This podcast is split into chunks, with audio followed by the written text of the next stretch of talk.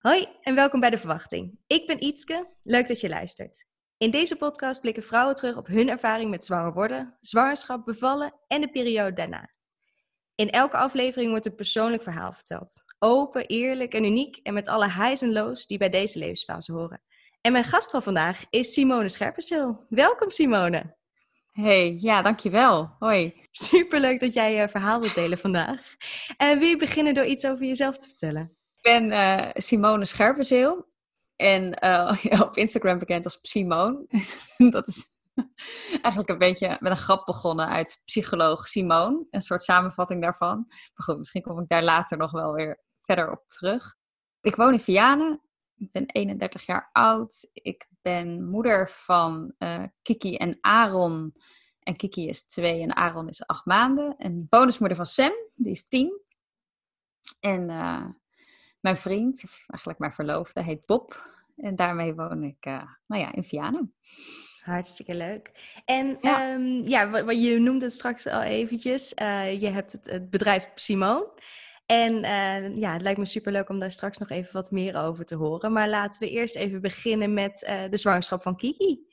Want was dat ja. een zwangerschap of kwam zelfs verrassing in je leven?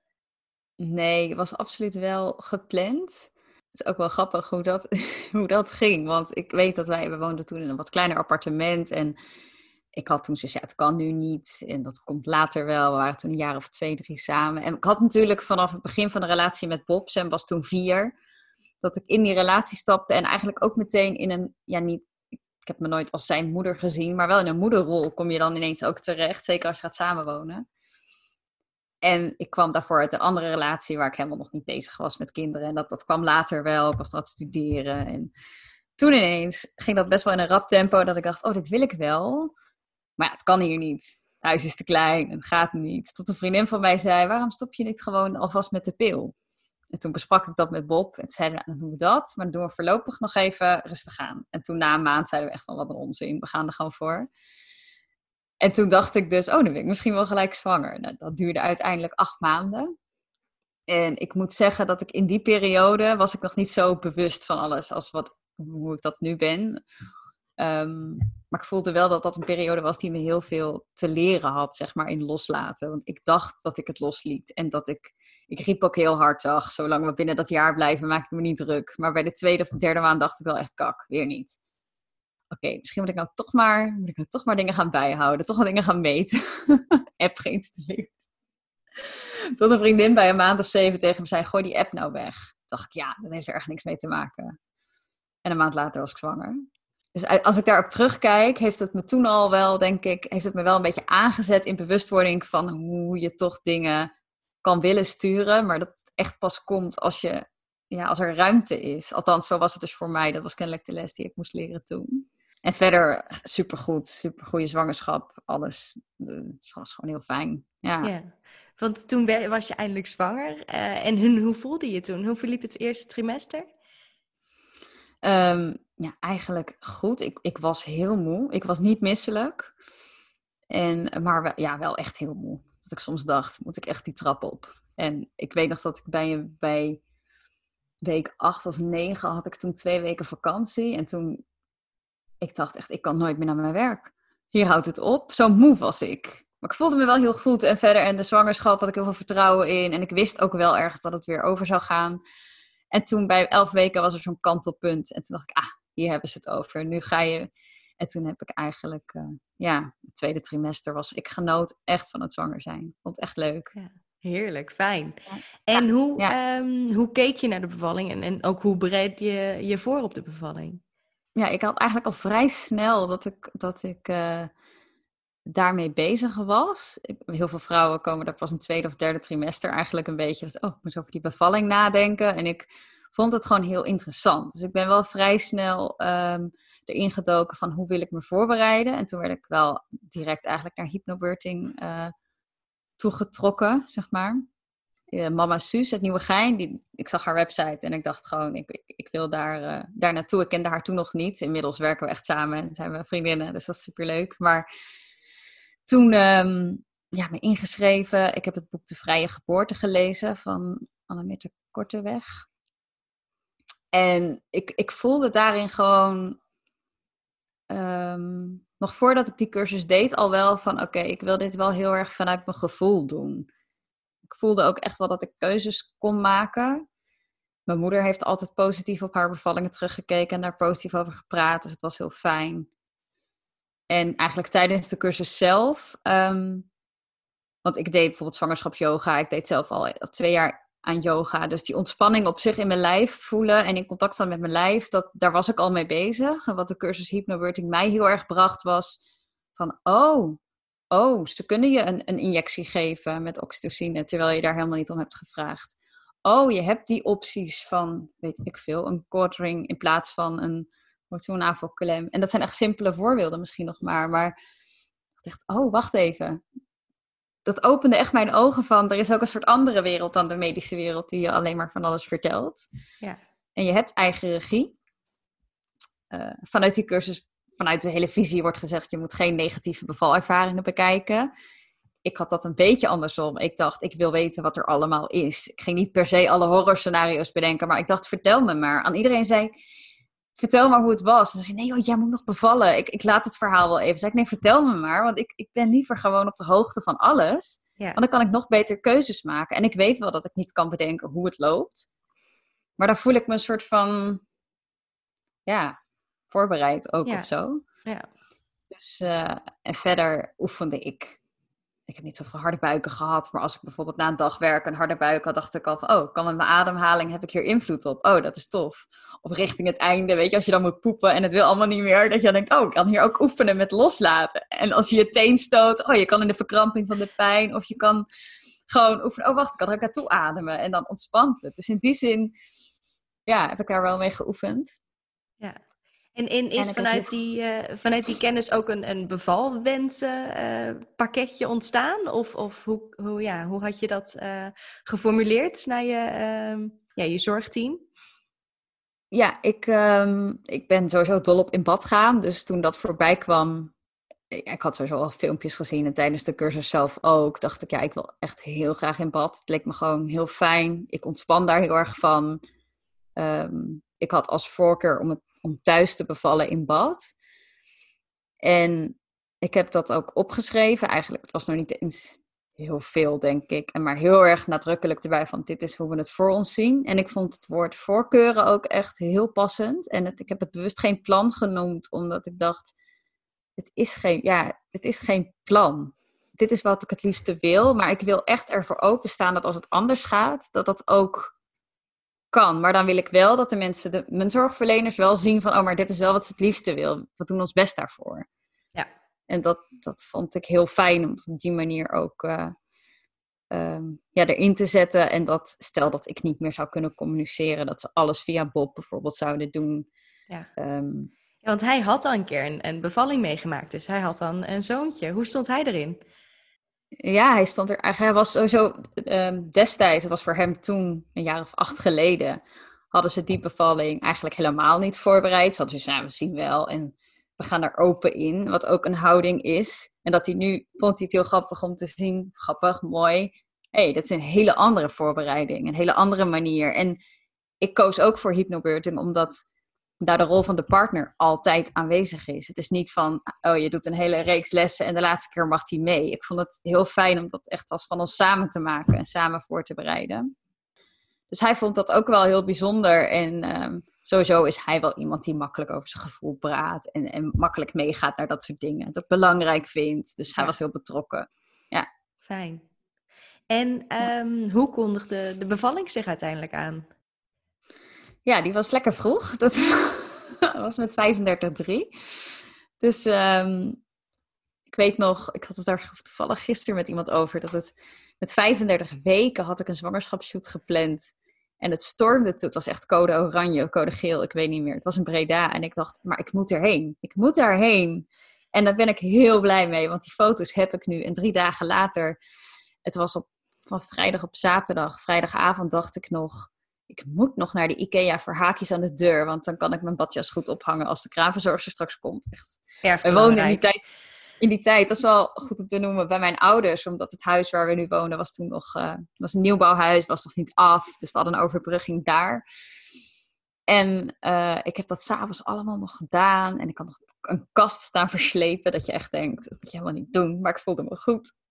En toen om een uur of vier, vijf s'nachts... Um, toen voelde ik, ik letterlijk nattigheid in bed. En toen dacht ik, shit, ik heb te veel van mijn lijf gevraagd. Mijn bekkenbodem werkt niet meer. Dus ik liep naar beneden, ik ging naar het toilet, ik liep de trap op. En toen dacht ik, nou, het blijft een beetje lekker. Wat is dit nou? Dus ik maakte Bob wakker.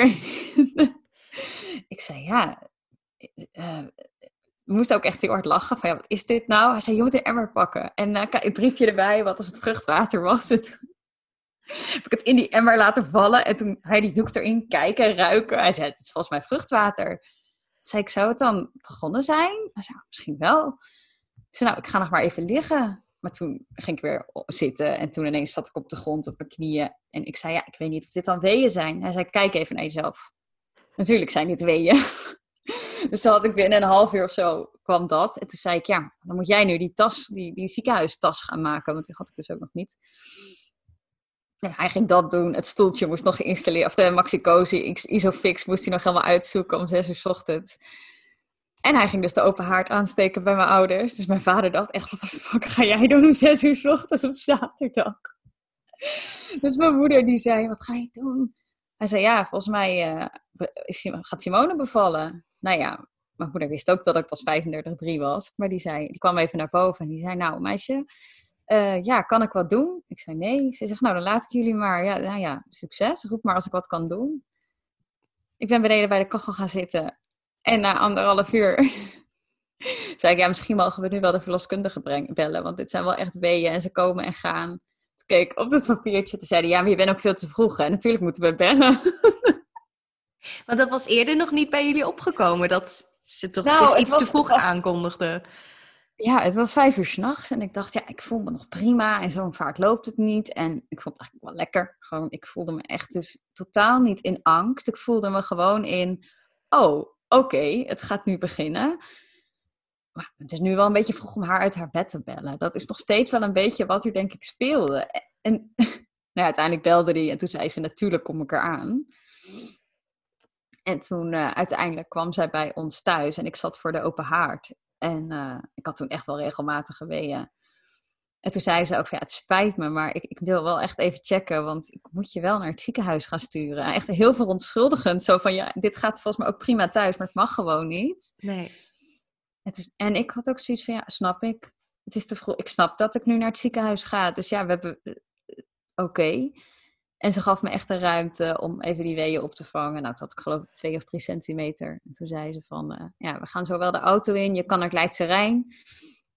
Dat was toen echt net een week open of zo. Dus dat vond ik heel fijn, want ik wist dat ze daar de moeder-kind hadden. En de eventuele optie voor in bad. Helemaal niet me toen realiserende dat dat natuurlijk bij een vroeggeboorte en bij gebroken vliezen normaal gesproken best wel een issue is. In bad. Nou ja, wij zijn daarheen gereden en ze zei nog tegen mijn ouders, nou, tot vanmiddag of tot vanavond. Toen zei mijn moeder, ja, of eerder. Die zou dat heel snel bevallen. Die auto vond ik echt een hel. Dat vond ik echt, daar was ik echt uit mijn bubbel. En dat, in die auto kon ik niet bewegen. En ik kwam aan het ziekenhuis en toen moest ik op bed aan een monitor. En ik dacht alleen maar, waarom? Weet je, het, ik voel me goed. Ik had zo die controle gewoon op uh, op hoe ik me voelde en hoe ik kon bewegen. Toen lag ik ineens op bed. Toen zei ik, mag ik alsjeblieft in bad? Want, en nou ja, eerst was het was allemaal een beetje zoeken überhaupt of mijn verloskundige erbij mocht blijven. Want het was een, een, een samenwerking tussen Nieuwegein en Woerden. En in Woerden mocht het altijd wel met je eigen verloskundige, Nieuwegein niet. Zoiets was het geloof ik. Dus iedereen moest allemaal regelen. De kamer moest nog klaargemaakt worden. Er waren geen spullen. Dus het was allemaal een beetje chaos. En toen uiteindelijk is er geloof ik een, een klinisch verloskundige Auke, ik weet nog, ik ben zo blij met hem. Uh, hij kwam, want ik weet eigenlijk niet waarom, maar niet iemand dat ziekenhuis was, maar hij kwam van extern, zeg maar. En hij zei, uh, nou, als we je kunnen meten, mag jij gewoon in bad hoor. Dus ik mocht in bad en toen was ik echt meteen weer helemaal in mijn bubbel. En oh, helemaal. Het was heel fijn. En die monitor uh, bleef uiteindelijk op mijn buik niet zitten. Dus ze moesten wel bij nou ja, toen wist ik nog niet dat het een kiki was, maar bij haar inpluggen, dus op haar hoofdje. En dat was een draadloze. En die dobberde gewoon in bad. En die correspondeerde, of op mijn buik, en die correspondeerde met de monitor in een andere kamer. het was gewoon zo'n on, ontspanbad, geen bevalbad, maar gewoon zo'n wit bad, wat je ook in je eigen badkamer hebt. De lichten konden gedimd worden. En hij zei, nou, uh, ik laat jullie voorlopig alleen, want het gaat hartstikke goed.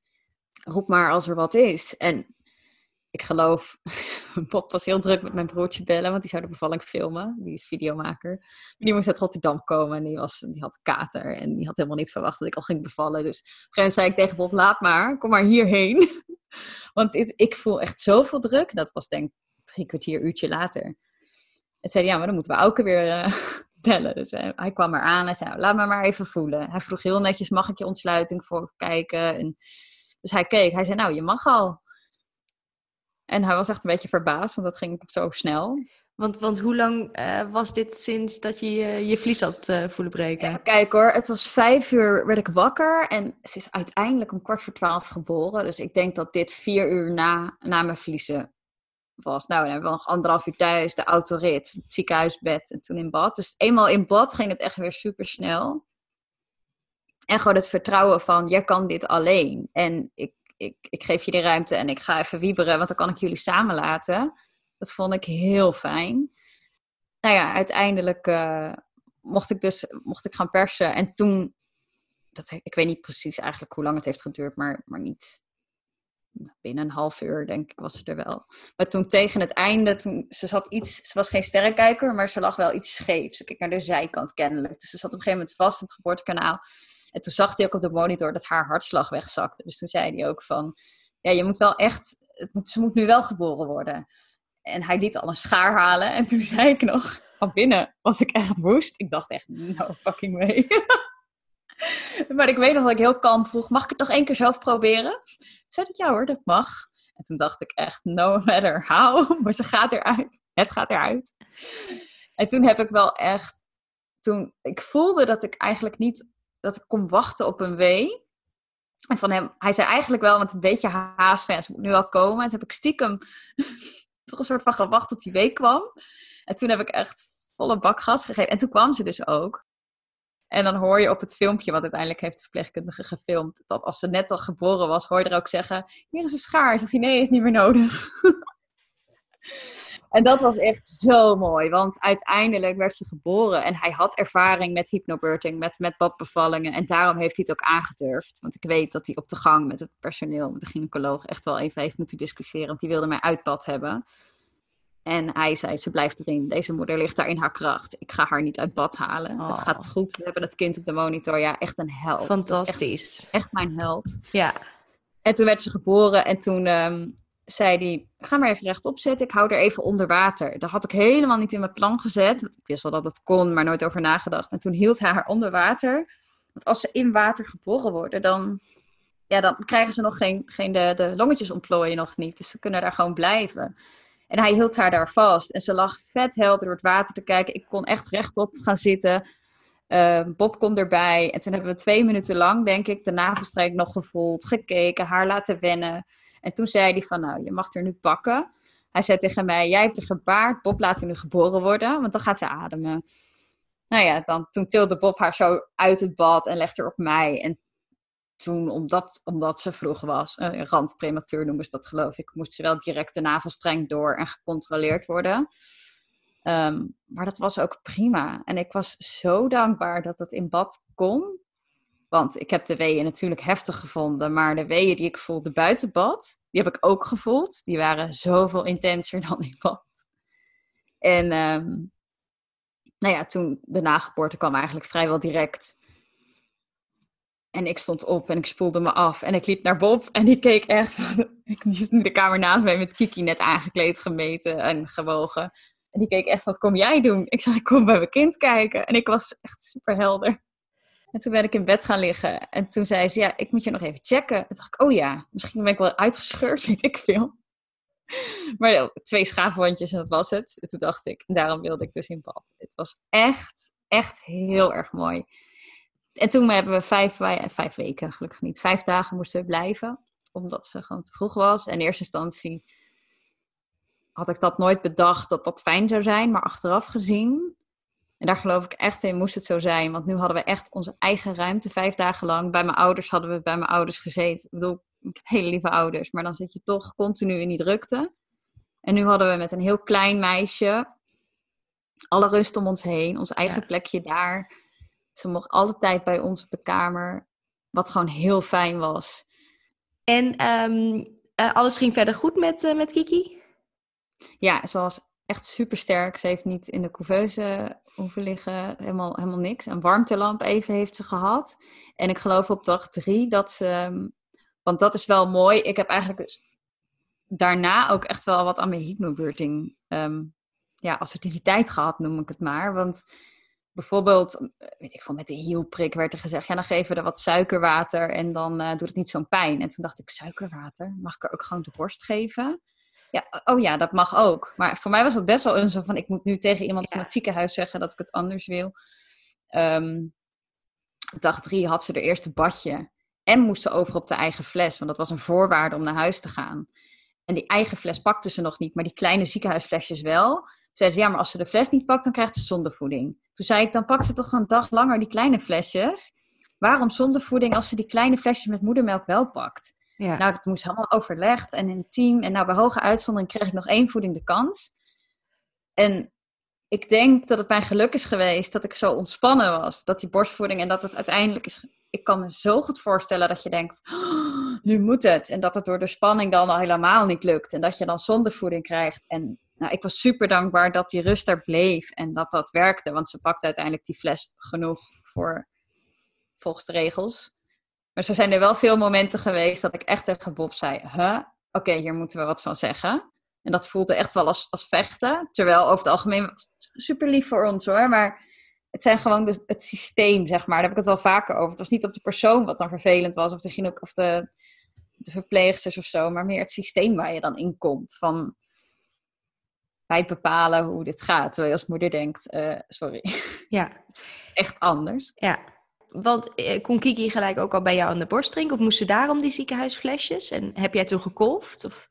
Ja, ik, ik heb er meteen, uh, dat had ik ook in mijn plan gezet, dat ik heel graag wilde dat ze het liefst in bad. Maar dat ging niet. Dus ik heb haar daarna in bed meteen bij mijn borst gelegd. En ik zag toevallig laatst een filmpje. En zo'n heel klein meisje ze was eigenlijk nog te zwak om, om echt uit mijn borst te drinken. Maar ik heb er wel al die tijd, de momenten die ik had, haar bij mijn borsten gelegd. Ik kreeg op zich ook goede ondersteuning daarin. Qua opstarten van de borstvoeding in het ziekenhuis. Uh, maar ze pakte het gewoon niet. Dus ik kolfde en ik had eigenlijk best wel snel heel veel melk. Dus ze kreeg dat dan in van die kleine ziekenhuisflesjes. Um, en ook daarin, ik had heel erg bedacht wel dat ik borstvoeding wilde geven. Mijn moeder heeft dat eigenlijk bij ons ook altijd gedaan. Ik zag er ook niet per se als iets moeilijks of tegenop. Wel veel gehoord dat het moeilijk kon zijn. Dus ook daarin weer van, nou ja, ik wil het wel, maar mocht het niet lukken, dan niet. Terwijl dat tweede was echt een bedacht iets, want ik had er eigenlijk niet zoveel stress over. En toen kwamen we, toen heeft ze in het ziekenhuis eigenlijk vooral de flesjes gedronken. En toen kwam ik thuis en toen had ik op de eerste dag van de kraamzorg thuis, want ik had een extra, paar extra dagen. Toen zei de kraamzorg, ja, ik weet niet of ze de borst nog gaat pakken, want ze is nu wel gewend aan de fles. En toen dacht ik intuïtief wel van, nou sorry hoor, maar dat kan echt wel.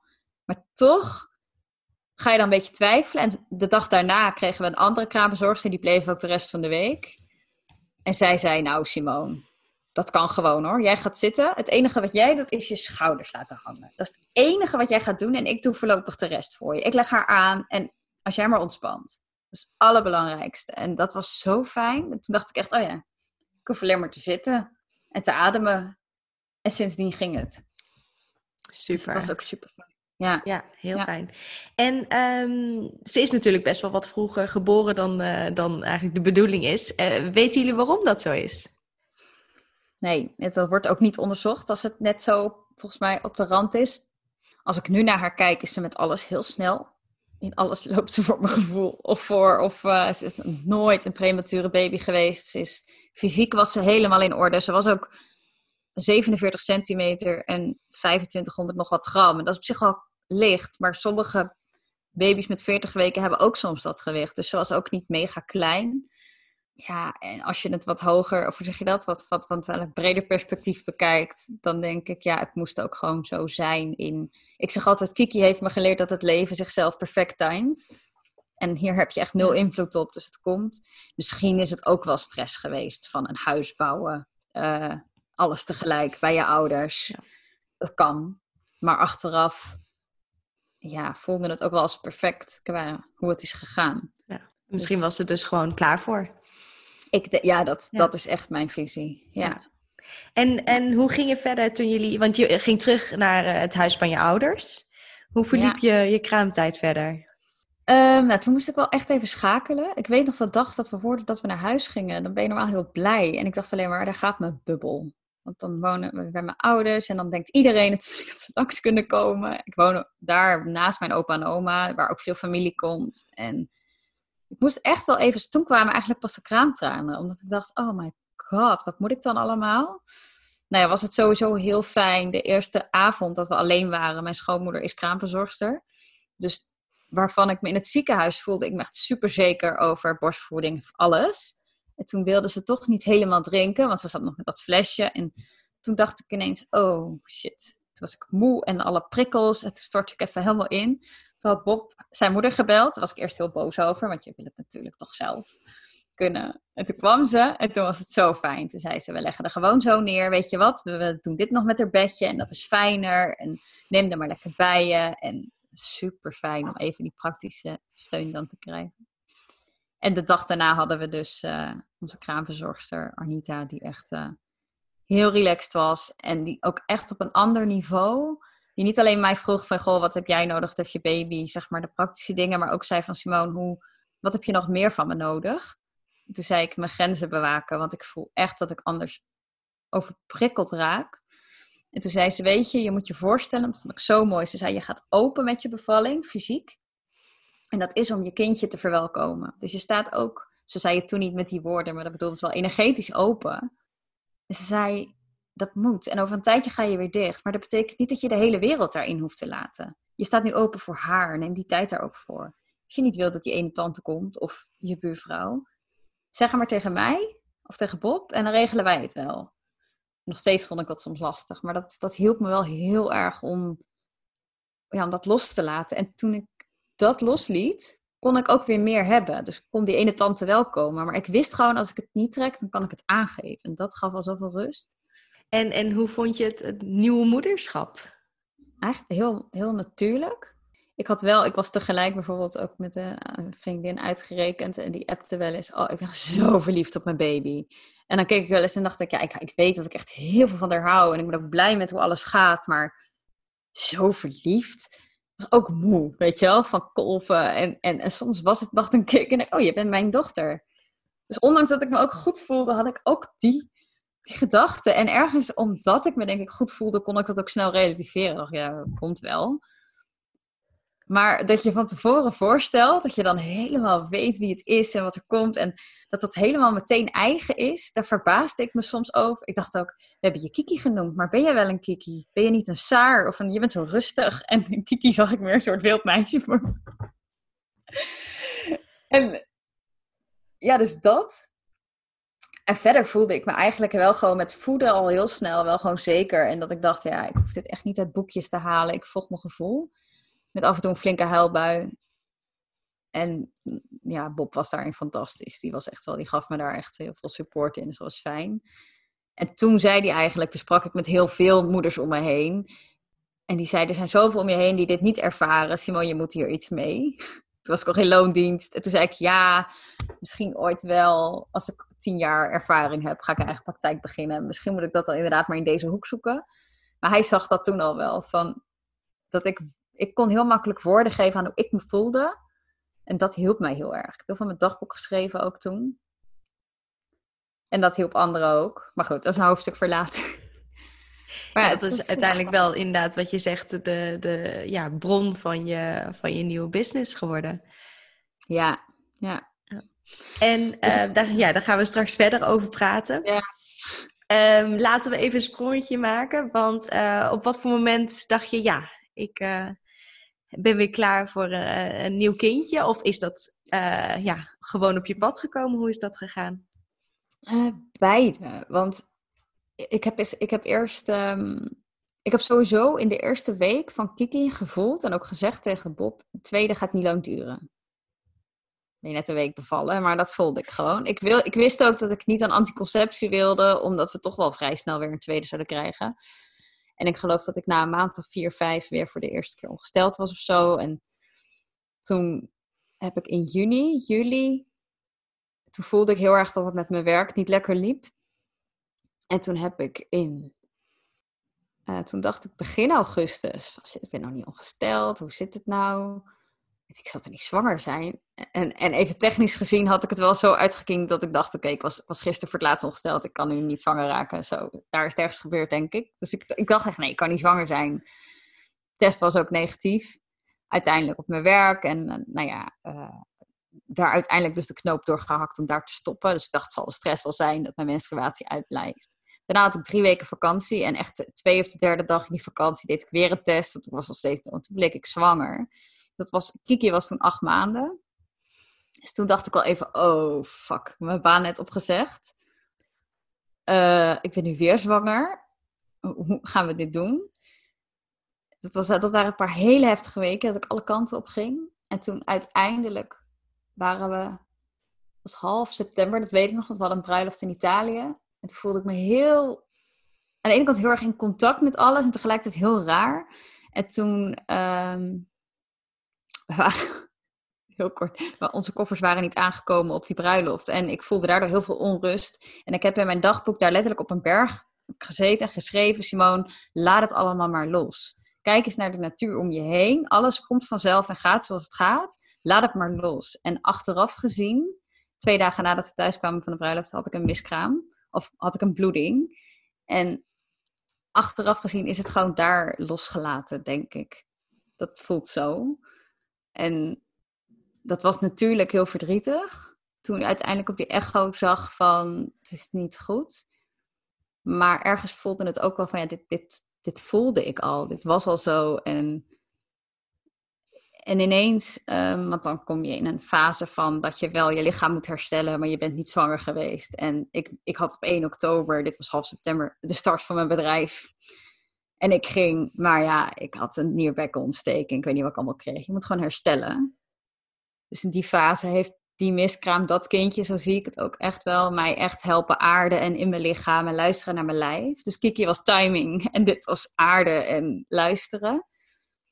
En dat heb ik daardoor wel heel erg een plek kunnen geven en betekenis kunnen geven. Want dit heeft me echt even geholpen om bij mezelf te komen.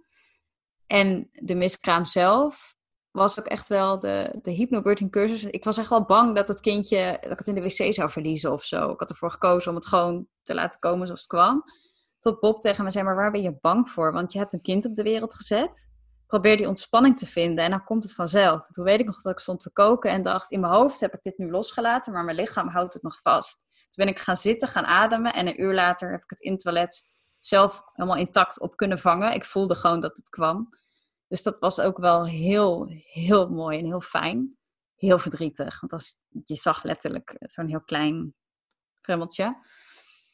Maar toen heb ik het wel even twee, drie maanden gegeven om als een plek te geven. Mijn hele nieuwe leven überhaupt een plek te geven. En toen was het december en toen waren vrienden van ons in verwachting. En toen zeiden we met kerst tegen elkaar van ja, voel jij het ook? Ja, ik voel het ook.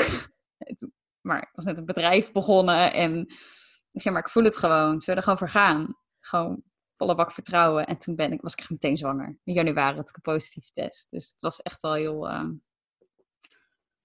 ja, heel bijzonder. Dat was wel echt heel mooi. Ja.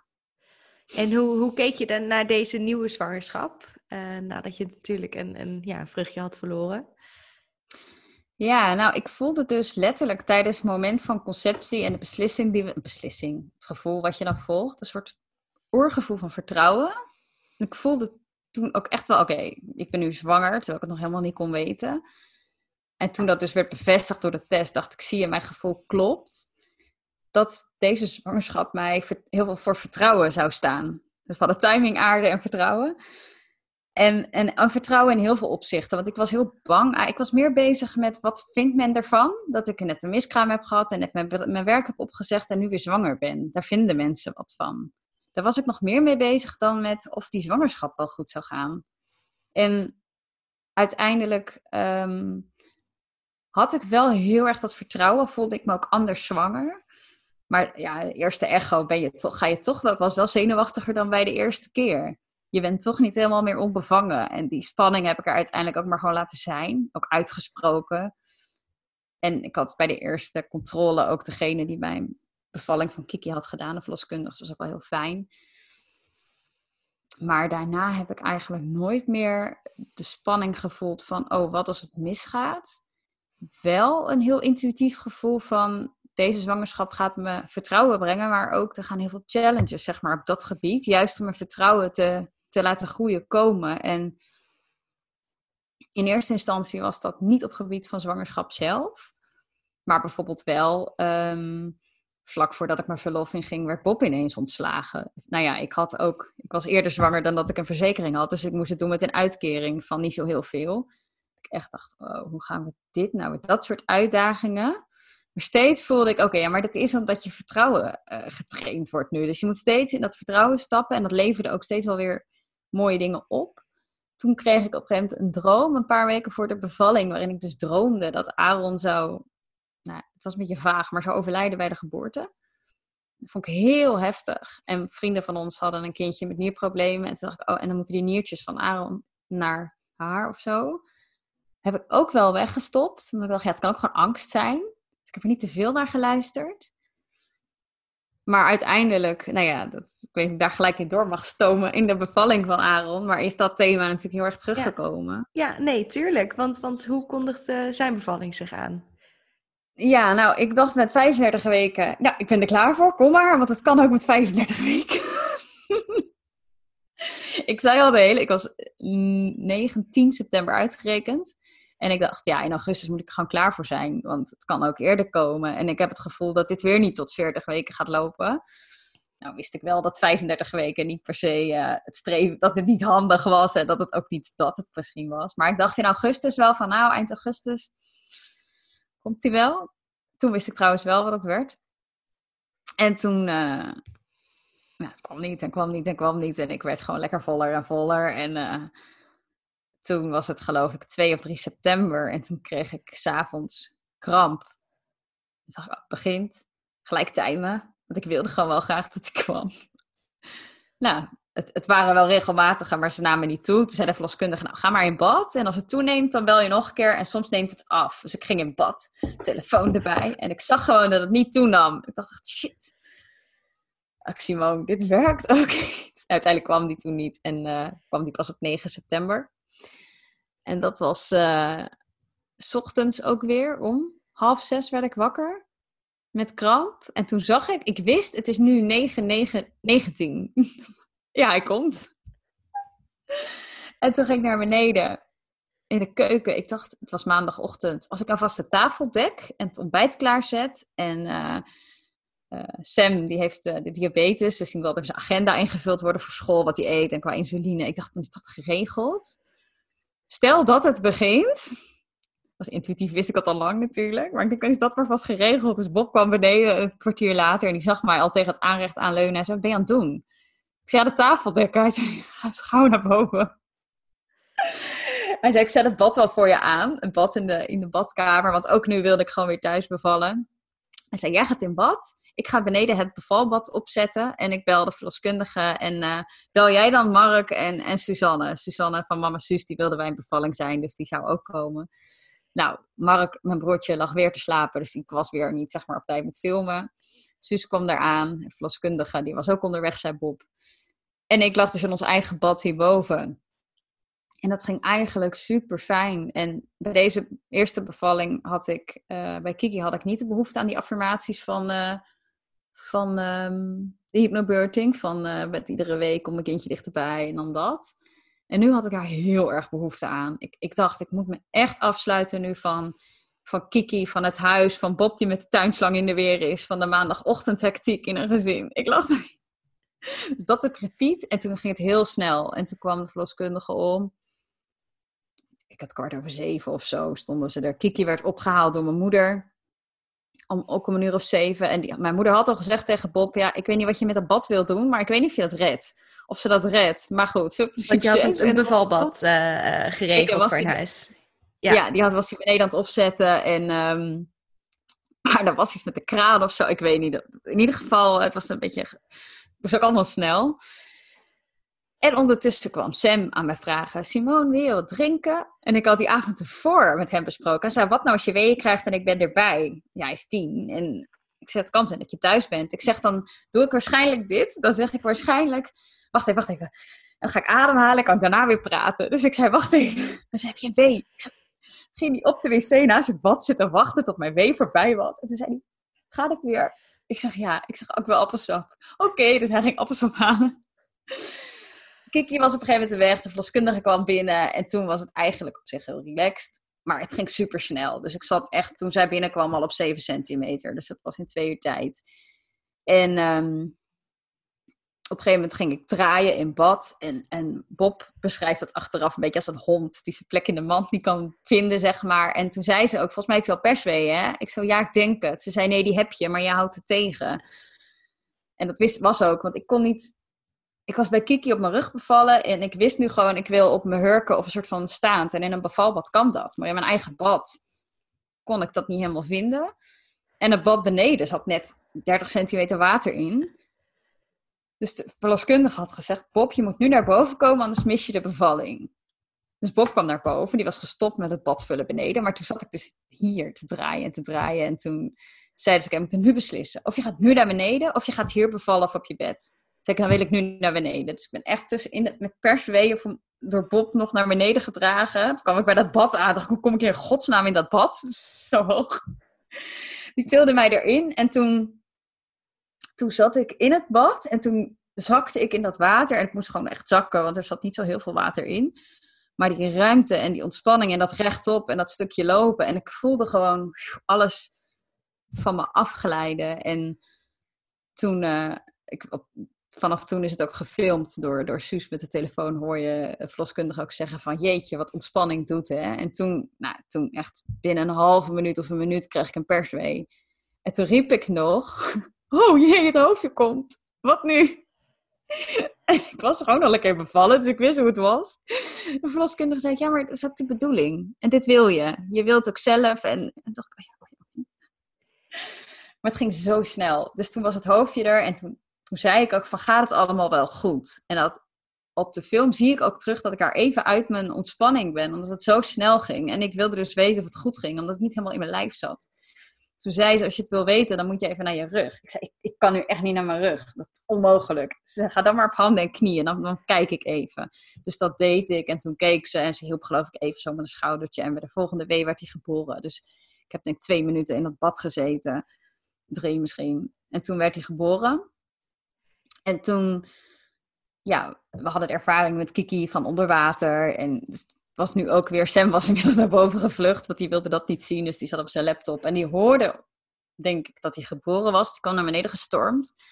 En ehm, toen hielden we Aaron nog onder water. En toen zeiden we, nou, we hem even voor laten stellen en uh, gekeken. En toen was het van, nou Bob, wil je erbij of wil je hem aanpakken? En ik voelde wel meer onrust dan bij Kiki. Maar op dat moment ja, je bent niet bezig met verklaren, maar achteraf gezien dacht ik dat het kwam door gewoon de onrust om me heen. Maar het was iets van, hij moet nu gewoon eruit. En toen heeft Bob hem, tilde hem eruit, die legde hem op mijn borst. En toen, toen was het gewoon, ik voelde, je ziet aan mijn hoofd ook verwarring. Aan de ene kant wil ik voelen, het is goed. Want je ziet niet per se dat er iets is. Maar ik voelde ook ergens, het is niet goed. En hij was een beetje blauwig, grijzig. Hij ging niet huilen. Hij werd ook steeds slapper en zwaarder. Dus ik ik kijk ook echt een beetje zo om me heen van wat is dit? En de verloskundige pakt nog een doek en die zegt kom, we moeten hem even goed wrijven. En, maar daar reageert hij niet echt op. En ik zak dan echt verder in het water, omdat ik denk hij heeft warmte nodig. Op een gegeven moment zegt ze, ik ga hem toch afnavelen. Want ik had nu dus in mijn plan staan dat ik heel graag die navelstreng verbonden wilde laten. En halve lotusbevalling. En ik had zoiets ja, doe maar. Navel maar af. Dus ze knipt de navelstreng door, ze pakte meteen en ze legt hem op de grond voor gewoon um, ja, zuurstof. En achteraf dat zei zij ook, dat hebben best wel veel baby's even nodig als een soort van kickstart.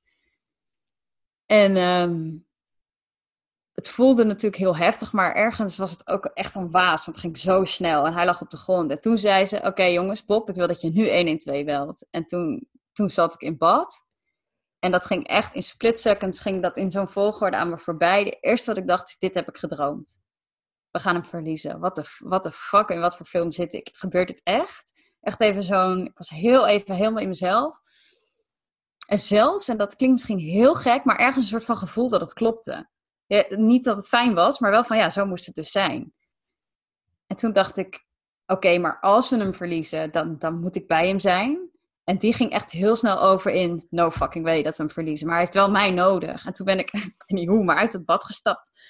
Met die navelstreng half uit me. Ben ik bij hem op de grond gaan zitten. Ik heb heel intuïtief zijn voeten gepakt. Mijn hand op zijn hart gelegd. En echt tegen hem gaan praten. Ik mama is hier. Mama is hier. Je blijft bij ons. Bob kreeg geen contact met 112. Want de verbinding viel steeds weg. En toen keek ik hem aan. En toen zei ik, je moet echt nu vertrouwen. Dit is, nu moeten we vertrouwen. Vertrouwen, vertrouwen, vertrouwen. En toen kwam Aaron bij die hoeste water uit. Die, die... Ja, en toen zag ik, dit is, dit is goed. Nu is het goed. Dit zat in de weg. En toen was ook... En op dat moment, want 1 en 2 gaat natuurlijk al lang rijden op GPS. Dus die waren al lang onderweg. Kwamen zij binnen. En toen, vanaf dat moment, ja, ik dacht dat ik hem meteen aan de arts heb gegeven. Zo van, check maar. Dat hij niet meteen bij mij lag. Maar toen zag ik dus achteraf op foto's terug dat, dat ze mij op een matras hebben gelegd en hem eerst nog op mijn borst hebben gelegd. En dat ik hem toen aan de ambulance heb gegeven van check maar, ik ben blij dat jullie er zijn en kijk er maar na. Dus dat was voor mij achteraf was een heel emotioneel moment. Ik bedoel, ik vertel het nu al heel, heel... Ik kijk er ook heel goed op terug hoor, maar die emoties heb ik echt allemaal wel gehad. Ik zit hier zelfs ook echt met kippenvel en tranen in mijn ogen, man.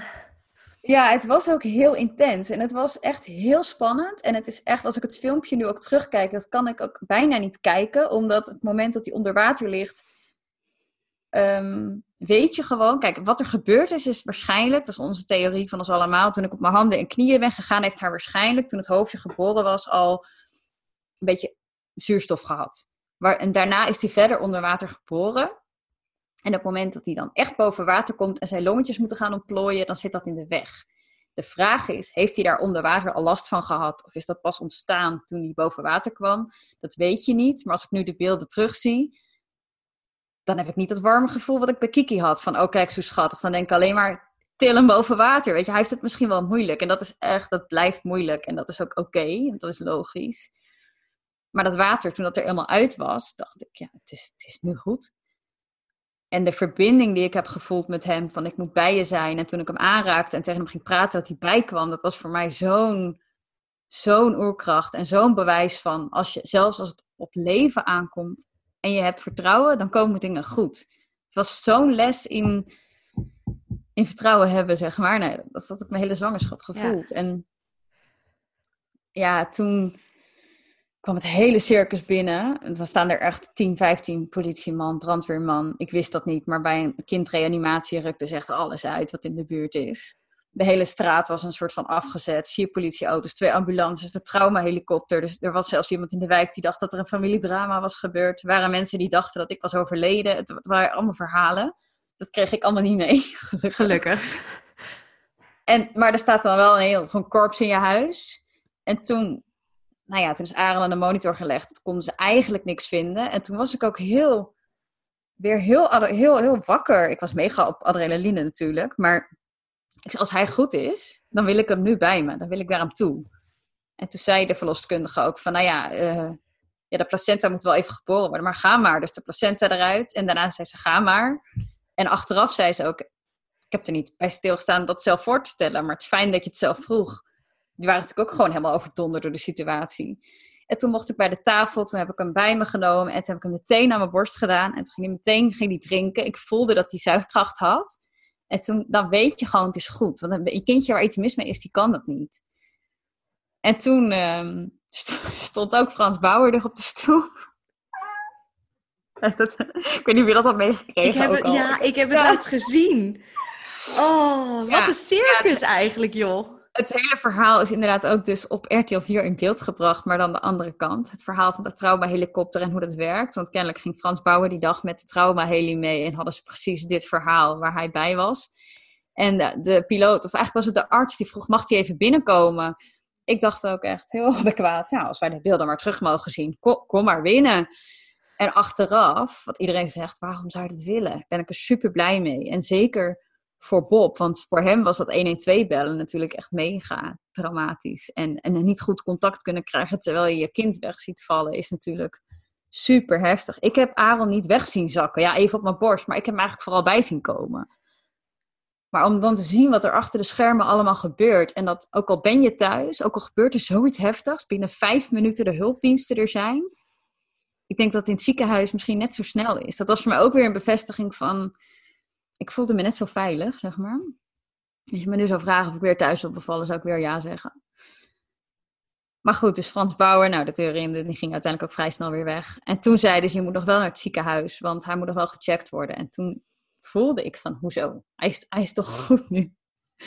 Maar dat is gewoon protocol, dat je ter observatie daarheen moet. Maar ook toen waren de ambulancebroeders, die zeiden echt van, nou, neem even je tijd, want ik moest nog wel gecheckt worden en ik had twee hechtingen nodig.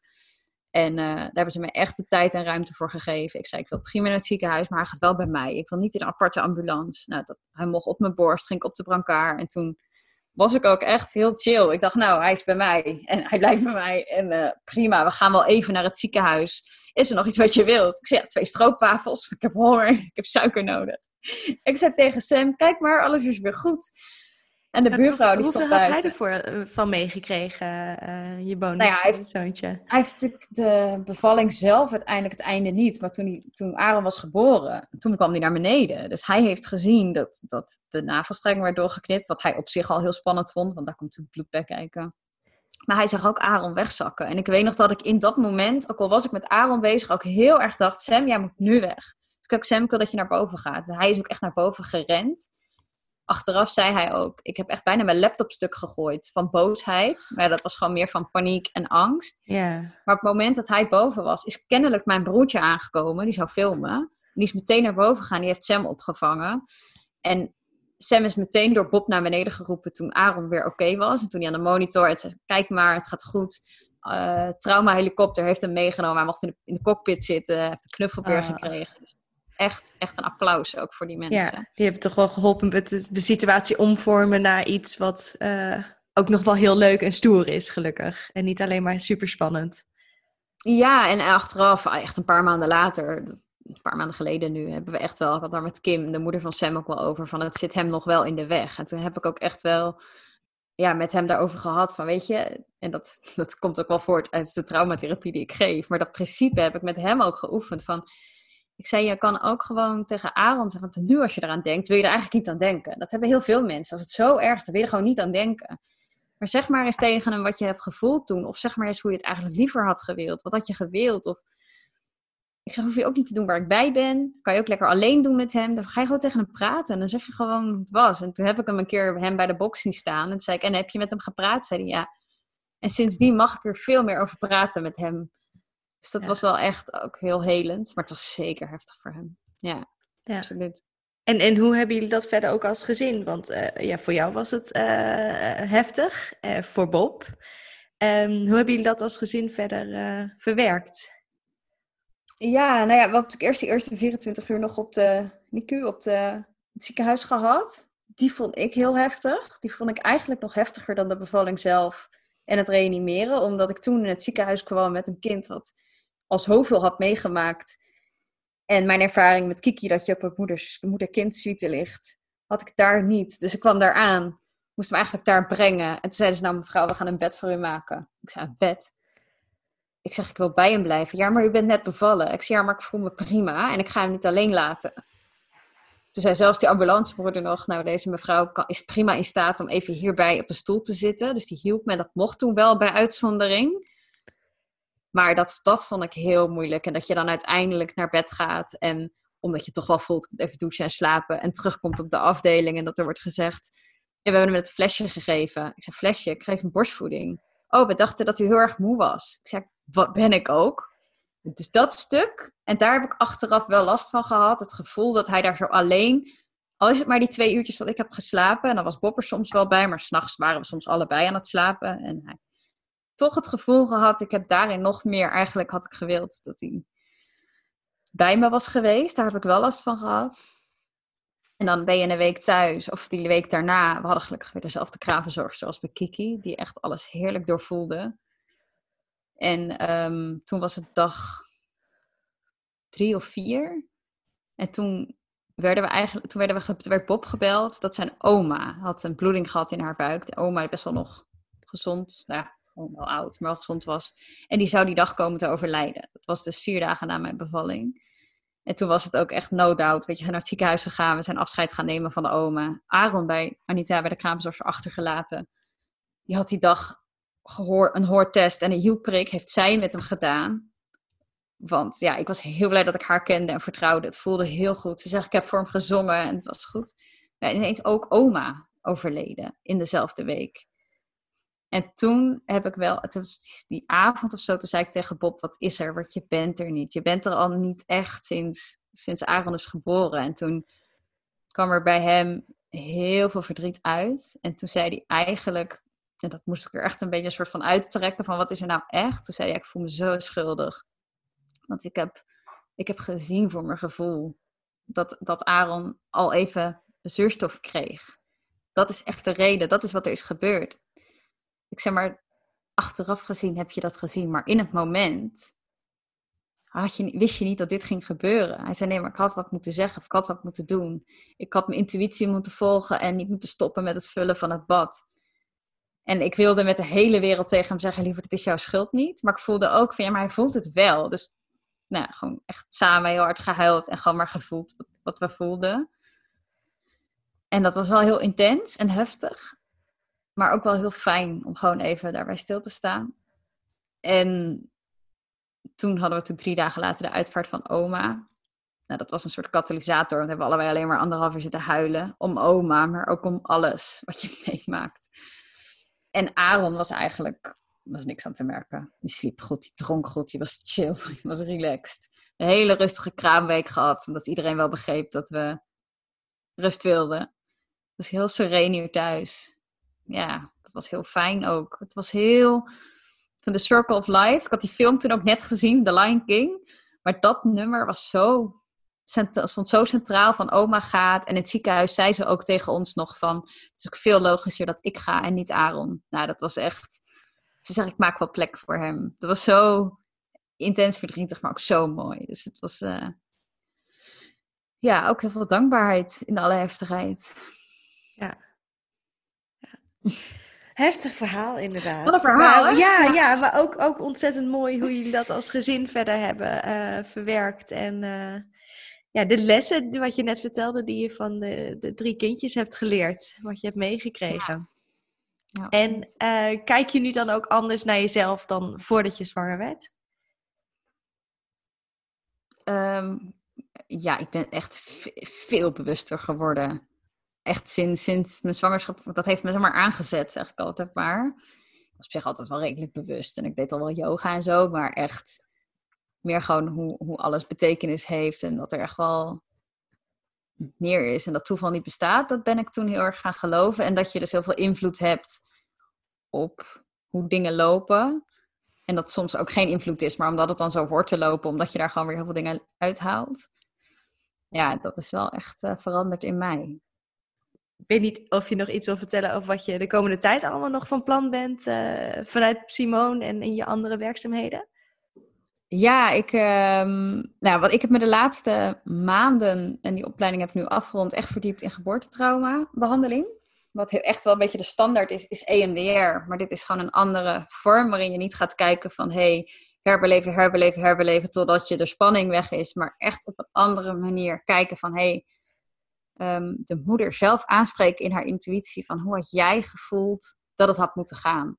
Want je weet zelf als moeder zo goed waar de echte pijn zit en of je wel of niet last hebt van een trauma. En heel vaak wordt het vanuit de professional gezegd: je hebt wel of geen trauma en hier en hier gaan we aan werken. En deze benadering is andersom. Je voelt als moeder heel goed waar de pijn zit. En we kijken samen naar en wat had er anders moeten gaan. En daarmee activeer je eigenlijk weer het moederbrein, die intuïtie die daar zit. En mag dat brein even helemaal spreken, wat er tijdens de geboorte misschien niet kon. Waardoor er gewoon ook zelfs op celniveau, want daar gaat het om, echt weer op hormonaal niveau weer dingen in gang worden gezet die toen zijn geblokkeerd. En ik vind dat gewoon heel tof. De resultaat, dus soms met één gesprek is, is 60 of 80 procent van de gevallen, 80 procent van mij, is gewoon genoeg. En je ziet gewoon moeder stralen van, oh, mag ik zelf vertellen hoe of wat? Dus dat, daar, daarin heb ik me dus uh, gespecialiseerd. Dat, dat bied ik, die gesprekken, die trajecten. Ik ben samen met Brun Kuipers, degene die mij ook heeft opgeleid hiervoor, ook samen een opleiding aan het uh, opstarten. Die gaat in september starten. En dat is een traumapreventiecoachopleiding. Dus dat is voor mensen, voor vrouwen die andere vrouwen willen helpen bij het voorbereiden op de bevalling. Gewoon letterlijk om een trauma te voorkomen. Dus heel erg niet alleen maar wat kan je praktisch doen, hoe kan je ontspannen. Maar een hele grote factor is ook emotioneel sterk zijn. Dus je vaak al, al, al dingen hebt. Stel je hebt moeite met assertief zijn, of je hebt al trauma's bij je, of je hebt gewoon het gevoel, ik mag er niet zijn, ik mag niet kiezen. Dan vergroot dat soms de kans. Weet je, nou ja, er speelt veel meer mee, maar even kort samengevat. Je kan heel veel doen om van tevoren vrouwen te sterken daarin. En er zijn onwijs veel vrouwen die dat ook zouden willen doen, maar denken, ja, hoe moet ik dat dan doen? Hoe geef ik die coaching? Ik heb zelf mijn eigen onzekerheden nog. Hoe start ik een bedrijf op? En daar gaat die opleiding over. Dus die gaan we in september geven. En verder, um, ja, ben ik, dat heb ik echt een paar dagen geleden kwam dat ineens op. Dat ik een soort Simone Tribe wil, uh, wil opstarten. En dat is echt voor vrouwen, uh, waarin echt een groep, groep vrouwen wil ik bij elkaar brengen. Uh, waarin we elke maand samenkomen, een groep van max 10, een soort groeps selfcare sessies die ik al geef. Waarin we echt ingaan op patronen, op onderwerpen die gewoon heel erg horen bij het moederschap, maar ook bij het vrouw zijn, soms ondernemer zijn.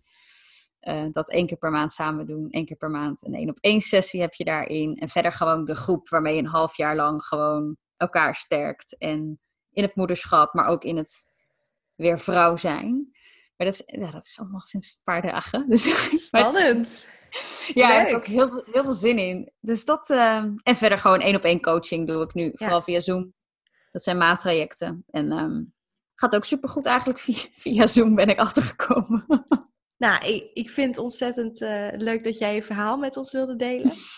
En uh, ja, heel veel succes met al je, je leuke projecten. Ja, dankjewel. Leuk dat je me ook hebt uitgenodigd hiervoor. Ik kan uren kletsen, hebben we volgens mij ook gedaan. maar dankjewel. Nou, met plezier.